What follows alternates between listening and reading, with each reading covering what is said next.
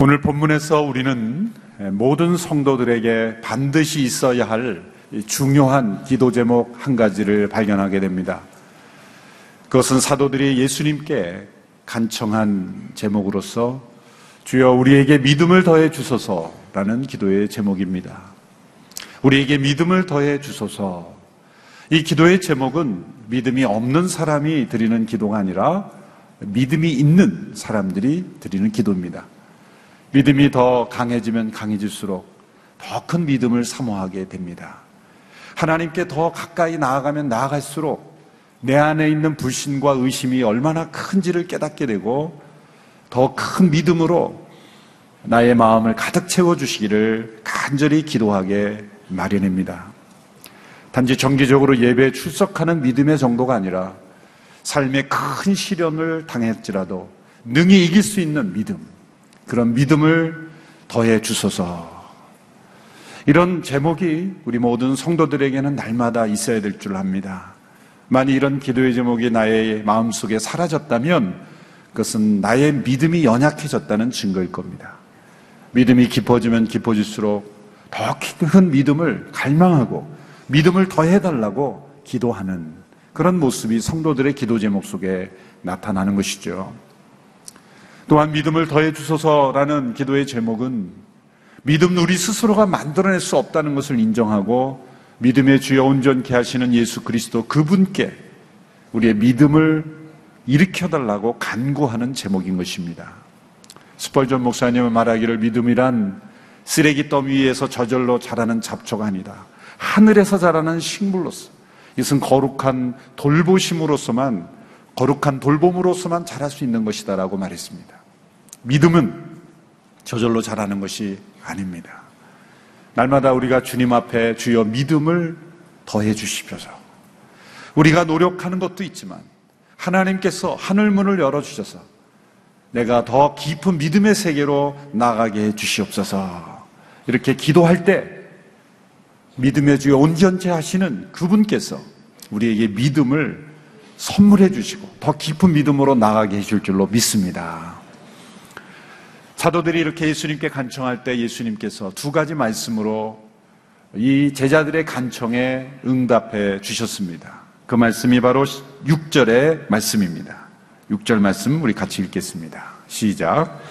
예수께서 말씀하셨습니다.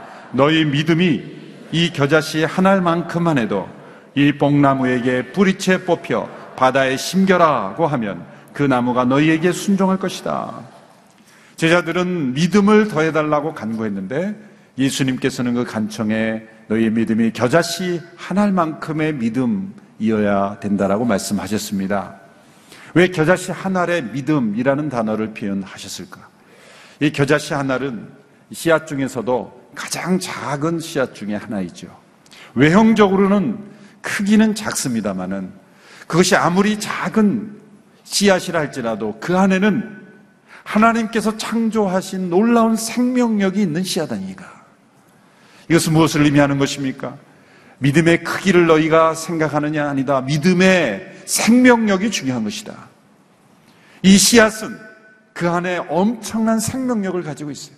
아무리 작아 보이는 씨앗이라 할지라도 하나님께서 그 씨앗을 창조하실 때 부여하신 생명력이 씨앗 안에는 있다는 것이죠. 믿음은 씨앗과 같은 것이다. 믿음 안에는 처음에는 아무런 일이 일어나는 것 같지 않지만 그 믿음 안에는 생명력이 있다면, 하나님께서 창조하신 생명력이 있다면 그 믿음의 씨앗은 놀라운 역사를 일으키, 일으키고 마는 것이다 라는 것이죠. 여러분, 사람은 아무리 과학이 발전해도 절대로 씨앗 하나를 만들 수 없어요. 씨앗의 성분을 조사해서 과학적으로 분석해서 그 씨앗의 성분을 해당되는 물질들을 다 모아서 함께 모아서 뭉치면 그 씨앗과 같은 성분이 되겠죠? 그렇다 그래서 그 씨앗 안에 있는 신비로운 생명력은 만들 수 있는 것이 아닙니다. 그것은 하나님께서 심어 놓으신 생명력입니다. 믿음이란 내가 만들 수 있는 것이 아니라 하나님이 나에게 주시는 선물로서 시작되는 것이다. 우리 하용조 목사님이 그 메시지인 이 믿음은 기다림으로 완성됩니다라는 책을 제가 먼저 다 읽은 가운데 이런 문장이 있습니다. 제가 한번 읽어봐 드리겠습니다. 믿음은 나로부터 만들어지는 것이 아니라 하나님이 주시는 선물입니다. 나로부터 만들어진 믿음에는 생명력이 없습니다. 생명력이 없기 때문에 기적도 없고 성장도 없는 것입니다. 반면에 하나님이 주신 믿음은 겨자씨만큼 작은 것이랄지라도 성령이 역사하여 큰 나무로 자라게 됩니다. 믿음은 어떤 외형적인 형태이기 전에 내면의 생명력이에요. 아무리 작아도 순수한 하나님이 창조하신 생명력이 있는 믿음의 씨앗에는 역사가 나타나는 거죠. 그러므로 믿음이 더해지는 것이란 무엇인가? 그 믿음의 씨앗의 순도가 백 퍼센트가 되는 것. 믿음의 순도가 백 퍼센트로 더 나아가는 것이 바로 믿음이 더해지는 것이다. 어떤 외형적인 어떤 활동이 믿음의 표현일 수 있습니다. 그러나 때로는 믿음 없는 활동도 많습니다. 오히려 믿음이 없기 때문에 우리가 외형적으로 활동하려는 것도 많을 수 있어요. 믿음이란 철저하게 내면적인 것이고 내면의 순도, 믿음의 순도, 그것이 백 퍼센트 있는 생명력 있는 믿음이어야 한다.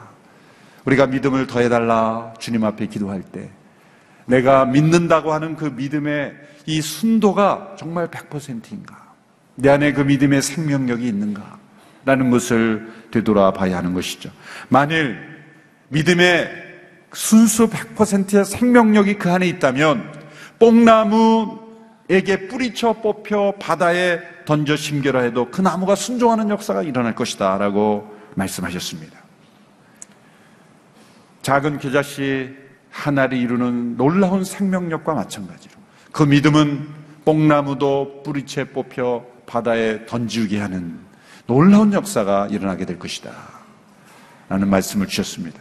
이 말씀 구절만으로 보면은 자, 믿음이 가져오는 놀라운 어떤 기적적인 일을 우리는 연상하게 됩니다. 산에 있던 뽕나무가 뽑혀서 뿌리채 뽑혀서 바다에 던진다. 있을 수 없는 자연적인 일로서는 있을 수 없는 놀라운 기적이죠. 아, 믿음은 기적을 만들어내는구나 라는 그런 해석만 우리가 하게 될 수도 있습니다. 때로 그런 놀라운 기적적인 일이 우리에게 필요할 때는 그런 일들을 이룰 수 있는 믿음의 역사가 있죠. 사자굴에 던져진 사람들이 사자와에게 아무런 해를 끼치지 않고 나올 수도 있는 것입니다. 놀라운 기적이 육신의 질병이 나올 수도 있는 것입니다. 초자연적인 기적이 우리의 믿음의 역사를 통해 분명히 나올 수 있다고 우리는 믿어야 합니다. 오늘 본문에서 예수님께서 말씀하신 것, 뽕나무가 뿌리채 뽑혀 바다에 던져 심기운다는 말씀은 어떤 맥락에서 주어진 말씀인가를 봐야지죠. 이 사도들이 왜 예수님께 믿음을 더해달라고 구했는지를 우리 맥락을 통해 봐야 합니다. 그것은 일 절에서 사 절까지의 말씀이죠. 예수님께서 죄와 용서에 관해 말씀하셨습니다. 죄를 짓는 자에게는 징벌이 있을 것이나 그러나 회개하는 자에게는 하루에 일곱 번씩이나 회개한다고 한다면 너희가 일곱 번씩이나 용서해 주라. 마태복음에서는 또 다른 곳에는 너희가 일흔 번씩 일곱 번씩이라도 용서해 주라. 완전수, 그것은 온전한 용서를 계속해서 베풀라는 뜻이죠. 하루 일곱 번씩 용서하라는 이 말씀 앞에서 제자들이 이 요청을 한 겁니다. 주여 우리에게 믿음을 더해 주소서. 그러므로 이 믿음을 더해달라는 건 어떤 상황에서 나온 요청입니까? 이 예수님 말씀하신 그 용서하라는 말씀 앞에서 나온 거죠. 그러므로 제자들은 예수님께서 하루 일곱 번씩이나 용서하라는 말씀을 감당하기가 어려웠던 것입니다. 그것은 우리의 육신의 본성으로는 할 수 없는 일이라는 생각 때문이었죠. 우리의 현재의 믿음의 상태로는 그것은 불가능한 것이다라는 생각이 들었던 것입니다. 그러므로 우리는 더 큰 믿음이 필요합니다. 예수님이 말씀하신 그 용서를 행하기 위해서는 현재의 우리의 믿음으로는 안 됩니다. 그래서 주여 우리에게 믿음을 더해 주소서 라고 말한 것이죠. 이런 맥락에서 예수님께서 뽕나무가 뿌리채 뽑혀 바다에 던져 심기운다라는 말씀은 어떤 말씀입니까? 우리가 용서할 수 없는 우리의 내면에 마치 뽕나무가 땅속에 깊이 뿌리 박아 있는 것처럼 우리의 마음속에 용서하지 못하도록 하는 그런 미움, 불신, 원망, 상처에 이 뽕나무가 깊이 우리의 마음속에 깊이 뿌리 깊이 있는 것, 이것이 뽑혀 바다에 던져버려지는 그런 놀라운 역사가 우리가 참된 믿음으로 나아갈 때 일어난다는 거죠. 그렇게 일차적으로 해석해야 되는 것이죠. 용서는 믿음의 문제라는 거죠. 마가복음에서도 예수님께서 산을 옮기운다라는 그런 말씀을 하셨어요. 너희가 만일 믿음을 가지면, 하나님을 믿으면 산을 옮겨 바다에 던지라 그래도 산이 옮겨질 것이다, 그런 말씀을 하셨어요. 여기서는 뽕나무가 옮겨질 것이라고 말했는데 또 다른 마가복음에서는 산을 옮기우는 믿음을 말씀하셨어요. 그런데 그 맥락도 역시 그 흐름을 읽어보면 용서에 관한 문제를 얘기하실 때 말씀하셨어요. 누군가 너에게 허물을 행하고 잘못 행하고 잘못했다고 회개하고 인정하면 너희가 용서해 주라. 산을 옮기는 믿음은 어떤 믿음인가? 용서할 수 없는, 육신의 본성으로는 용서할 수 없는 일을 용서하게 되는 일. 산이 옮겨지는 것은 외부에서 일어나기 이전에 이미 내면에 있는, 내 마음속에 있는 이 용서하지 못하는 이 산이 옮겨지는 거예요. 용서를 가로막는 이 깊은 뽕나무가 뿌리채 뽑혀서 던지워지는 거예요. 그러한 일이 어떻게 일어나는가? 믿음으로 일어나는 것이다. 더 큰 믿음, 믿음을 더해주셔서 할 때 더 믿음이 더해지면 어떤 일이 일어나는가? 용서할 수 없는 사람이 용서해지는 거예요. 그것은 믿음의 문제라는 것입니다. 무엇을 믿습니까? 하루 일곱 번씩이나 우리가 회개하면 언제든지 나를 용서해 주시는 하나님을 믿으라는 것입니다. 먼저 그 하나님을 믿어야 우리가 용서할 수 있게 되는 거예요. 일만 달란트 빚진 종이 주인의 탕감을 받았지만 자신에게 백 데나리온을 빚진 자를 용서하지 않았, 탕감해 주지 않았죠. 그 이유는 무엇입니까? 그 사람이 못된 사람이기도 하죠. 그러나 그 사람에게 변화가 일어날 수 있는 기회가 주어졌습니다. 그것은 자신이 일만 달란트, 평생을 갚아도 갚을 수 없는 그런 빚을 탕감받는 은혜를 받았으므로 이제 자신은 갚을 수 있는 빚은 용서해 줄 수 있었습니다. 그런데 그는 심리학적으로 사실 설명해 보면 그 종은 주인이 자신을 탕감해 줬다는 것을 진짜로 믿지 않았을 가능성이 높습니다. 이것은 있을 수 없는 일이지. 이렇게 엄청난 빚을 용서해 줄 리가 있어? 그러므로 그는 용서를 체험하지 못하고 사죄를 확신하지 못하고 주인이 나를 정말 용서하셨고 탕감해 주었다는 것을 받아들이지 못한 마음이 있기 때문에 그 마음이 다른 사람의 죄와 허물을 용서하지 못하는 마음으로 나타난 것이라고 볼 수 있는 거예요. 무엇을 믿습니까? 우리가 언제든지 하루 일곱 번씩, 아니 일흔 번씩, 일곱 번이라도 회개하면 용서해 줄 수 있는 그 은혜의 길, 사죄의 길, 은총의 길을 우리에게 허락하신 그 하나님을 우리가 진짜 믿는다면 우리 안에 있는 뽕나무가 뿌리채 뽑혀 바다에 던져질 것이고 산이 옮겨질 것이다. 믿음을 더해달라고 기도할 때는 우리에게 이런 믿음을 더 간구해야 하는 것입니다. 물론 기적도 나타날 것입니다. 근데 우리는 지금 사자굴에 던져지는 상황이 아니잖아요. 우리가 만일 이 상황 속에서 사자굴에 던져지는, 그런 불 속에 던져지는 그러한 핍박과 곤란과 시련 속에 있다면 주여 우리에게 사자의 입을 이길 수 있는 그런 능력을 달라고 기도하면 그런 역사도 일어날 것입니다. 그렇지만 우리가 처해 있는 이 상황은 뭡니까? 미움과 다툼과 갈등과 분노의 사자굴이 더 우리에겐 큰 시련이에요. 그러므로 주님께 믿음을 더해달라고 간구할 때 나의 육신의 본성으로는 이길 수 없는 이 내 안에 있는 미움, 원한, 불평, 상처의 이 뽕나무를 뿌리채 뽑혀 바다에 던져주는 역사가 주여 나의 더 큰 믿음으로 이루어지게 하여 주시옵소서. 용서는 믿음의 문제라는 거죠. 용서는 그 사람의, 대상자의 회개의 문제가 아니라 내가 하나님을 얼마나 깊이 믿느냐의 문제라는 것을 예수님께서 말씀해 주신 것입니다. 우리는 성경과 역사에서 이 겨자씨에 만한 믿음으로 뽕나무를 뿌리채 뽑아 바다에 던지우신 분들을 많이 알고 있어요. 요셉, 그는 형들로부터 미움을 받아 감옥에 가고 구덩이에 빠지고 죽을 뻔하고 억울한 누명을 썼지만 그는 복수의 뽕나무를 믿음으로 바다에 던져버린 사람입니다. 다윗군은 사울로부터 여러분 죽을 만한 위험을 받았지만, 그러나 두 번씩이나 죽을 기회가 있었지만 그는 사울의 생명을 해치지 않았어요. 그것은 믿음으로, 하나님을 믿음으로 자기 안에 있는 분노의 뽕나무, 복수의 뽕나무를 뿌리채 뽑아 바다에 던져버린 것이죠. 손영한 목사님은 자신의 두 아들을 죽인 공산당원을 용서해 줄 바만 아니라 자신의 양아들로 삼아 자신 안에 일어날 수 있는 이 복수의 원한의 뽕나무를 뿌리채 뽑아 던져버리는 역사, 이것이 어떻게 일어날 수 있단 말입니까? 이것이야말로 진정한 기적이 아닐까요? 이것이야말로 믿음이 가져오는 진정한 역사입니다. 주여 우리에게 믿음을 더해 주소서라고 할 때는 어떤 나의 믿음을 통해 신비한 기적이 일어나서 많은 사람들이 주목하는 사람이 되고, 그런 어떤 차원의 것을 먼저 우리가 생각하지 않고 내 안에 뽕나무와 같이, 그리고 큰 산과 같이 짓누르고 있는 내 안에 있는 죄의 산이 옮겨지고 미움과 분노의 산이 옮겨지는, 그리고 바다에 빠져버린다는 건 다시는 찾을 수 없게 된다는 거예요. 그렇게 치유되고 변화되는 그런 믿음의 은혜를 더하여 주시옵소서. 이것이 주여 믿음을 더해 주소서라는 그러한 사도들의 기도의 제목 속에 숨어 있는 것입니다. 예수님 말씀에 보면 이 믿음을 더해 주소서라고 응답했던, 기도했던 사도들의 기도에 주님이 주신 또 한 가지 말씀이 있죠. 그것은 믿음이 더해져서 놀라운 믿음의 역사를 체험하는 이들에게는 플러스해서 더 한 가지가 있어야 된다. 그것은 겸손이 나타나야 된다라고 말씀하고 있습니다.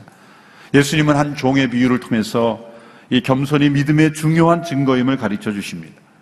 종의 비유입니다. 어떤 종이 밭을 갈고 양을 치고 돌아왔는데 주인은 종에게 이제 들어와 내가 수고했으니 앉아서 먹어라 라고 말씀하지 않는다는 거죠. 도리어 종에게 일을 마치고 방금 돌아온 종에게 이제 식사를 준비하고 내가 식사할 동안 너는 또 시중 들어라고 또 일을 시킨다는 거죠.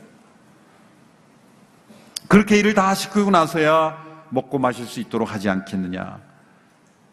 또한 주인은 종에게 종이 명령대로 잘 행했다 그래서 감사하다는 말도 하지 않을 것이다, 고맙다고 하지도 않을 것이다 라고 말하는 것이죠. 이 비유는 어떻게 하면 종을 괴롭힐 수 있느냐를 설명해 주는 게 아니에요. 어떻게 하면 종을 효율적으로 잘 사용할 수 있는가를 가르쳐주는 것이 아닙니다. 주인이 얼마나 악하고 선하느냐를 평가하는 것이 아니에요. 그 당시에 대부분의 주인들은 다 그렇게 했어요. 종에게 인권이 무시되는 시대에 종이 해야 할 일을 했다 그래서 주인이 땡큐를 한다든지 감사한다 그런지 쉴 수 있도록 한다든지 그러지 않았습니다. 종은 주인이 시키는 대로 이 일이 시킴 끝나면 또 다른 일, 또 다른 일을 계속해서 할 뿐이에요. 그렇다 그래서 주인은 너에게 감, 종에게 감사하지 않을 것이다. 자, 그런 상황에서 이 종이 어떻게 말해야 되는가? 참된 종의 마음을 가진 종이라면 이렇게 말할 것이다 라고 십 절에 말씀한 거죠. 십 절의 말씀 우리 같이 한번 읽어보겠습니다. 십 절 시작. 이와 같이 너희도 명령받은 대로 다 마치고 나서 우리는 쓸모없는 종입니다, 그저 할 일을 했을 뿐입니다 라고 말해야 한다. 저는 쓸모없는 종입니다, 그저 할 일을 했을 뿐입니다 라고 말해야 한다. 예수님은 참된 종의 마음이 우리에게 있어야 함을 가르쳐 주십니다. 너희가 믿음을 더해 주소서라고 기도했는데 너희가 만일 더해진 믿음으로, 더 강한 믿음으로 만일 하루에 일곱 번씩이나 용서하는 그런 믿음의 역사를 너희가 체험했느냐? 너희의 인생이 완전히 뒤집어지고 주변에서 놀라운 기적의 역사가 일어나는 그런 믿음의 체험을 내가 했느냐? 만일 그랬다 할지라도, 그런 역사가 일어나 할지라도 너희는 스스로를 대단한 사람으로 하고 결대 여겨서는 안 된다. 너희가 위대한 것이 아니다. 너희는 그렇게 이렇게 고백해야 된다. 그저 우리는 할 일을 했을 뿐입니다. 너희가 하루에 일곱 번씩 용서하는 손양원 목사님과 같은 그런 어떤 위대한 용서를 했느냐?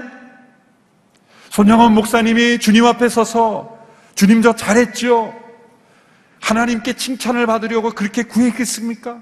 틀림없이 이 고백을 했을 거예요. 저는 쓸모없는 종입니다. 저는 그저 하여야 할 일을 했을 뿐입니다. 그것이 바로 진정한 믿음의 완성이다. 믿음은 겸손으로 완성되는 것이다. 놀라운 믿음, 큰 믿음, 주님께서 더해주시는 믿음으로 위대한 역사를 이루고 심지어 놀라운 용서와 위대한 헌신을 했다 할지라도 너희의 마음속에는 조금도 하나님께 마치 하나님이 자기에게 빚진 것처럼 하나님이 내가, 하나님 제가 이렇게 위대한 헌신, 큰 헌신을 했는데 하나님 나를 안 보살펴 주십니까?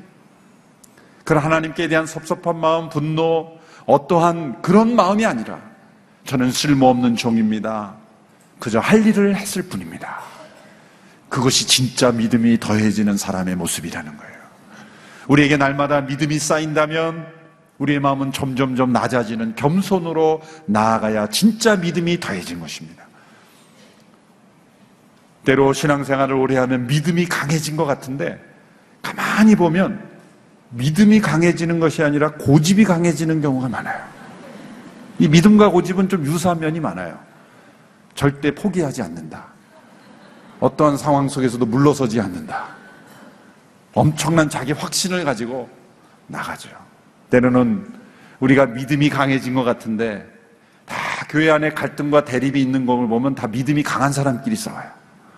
믿음이 약한 사람은 나 잘 예수님도 모르고 교회도 잘 모르고 그러니까 그러지 않아요.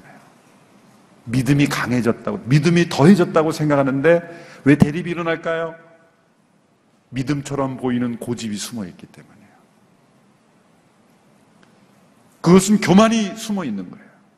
그럼 믿음이 더해진 것이 아니라 교만이 더해질 수 있다는 거예요. 왜?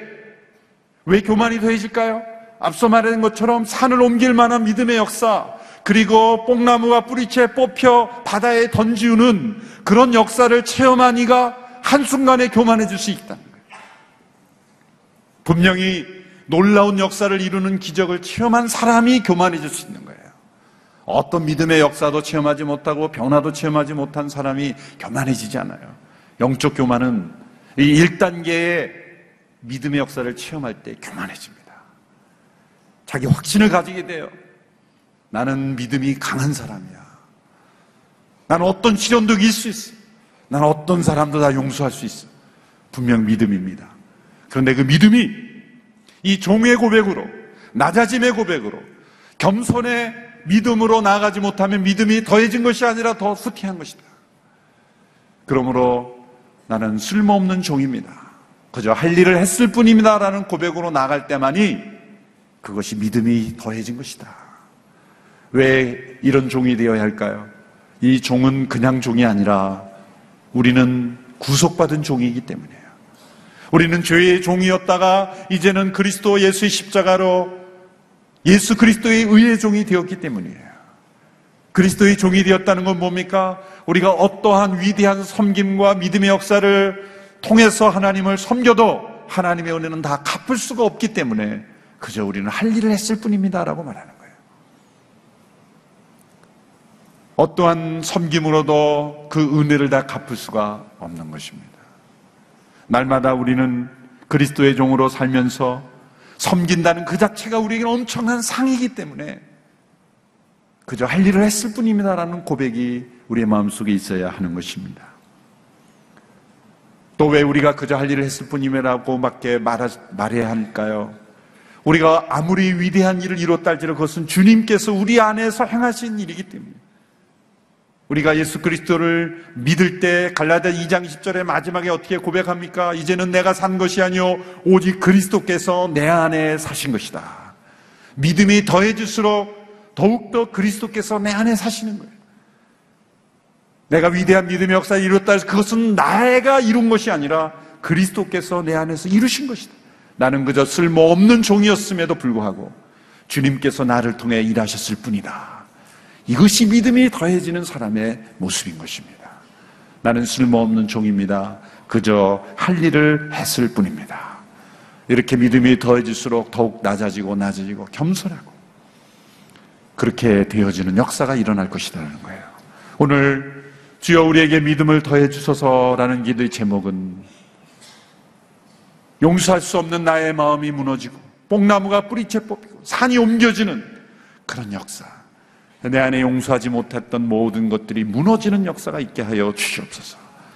내 안에 변하지 않았던 성품이 변화되는 역사가 있게 하여 주시옵시고, 믿음이 변화될수록 내가 더 변화되는 역사가 일어나게 하여 주옵소서. 내가 변화됐다 그래서 또 내가 교만해지는 것이 아니라 더욱 겸손하고 낮아지는, 그저 할 일을 했을 뿐입니다. 나의 본래 모습으로 돌아왔을 뿐입니다.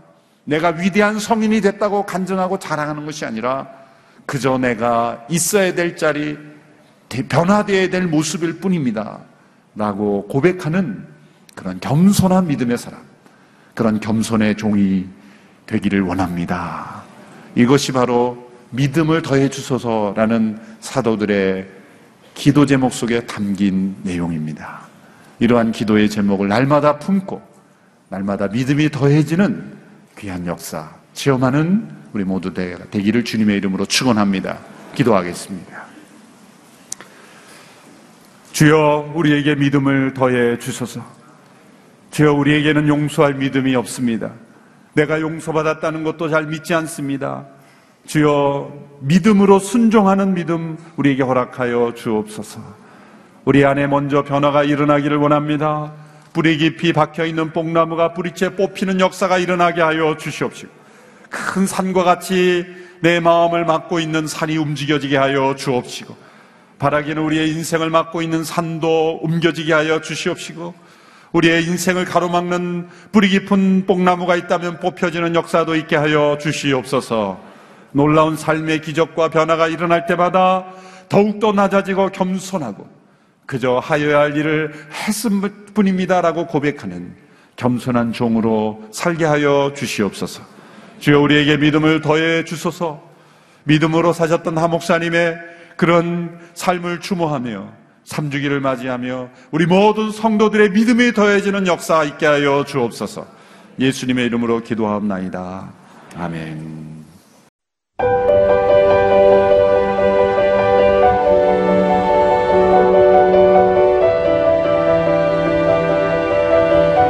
세상에는 수많은 교회들이 있지만 더 깊이 있는 말씀 강해를 찾기 위해 크기로만 교회를 선정하지 않습니다.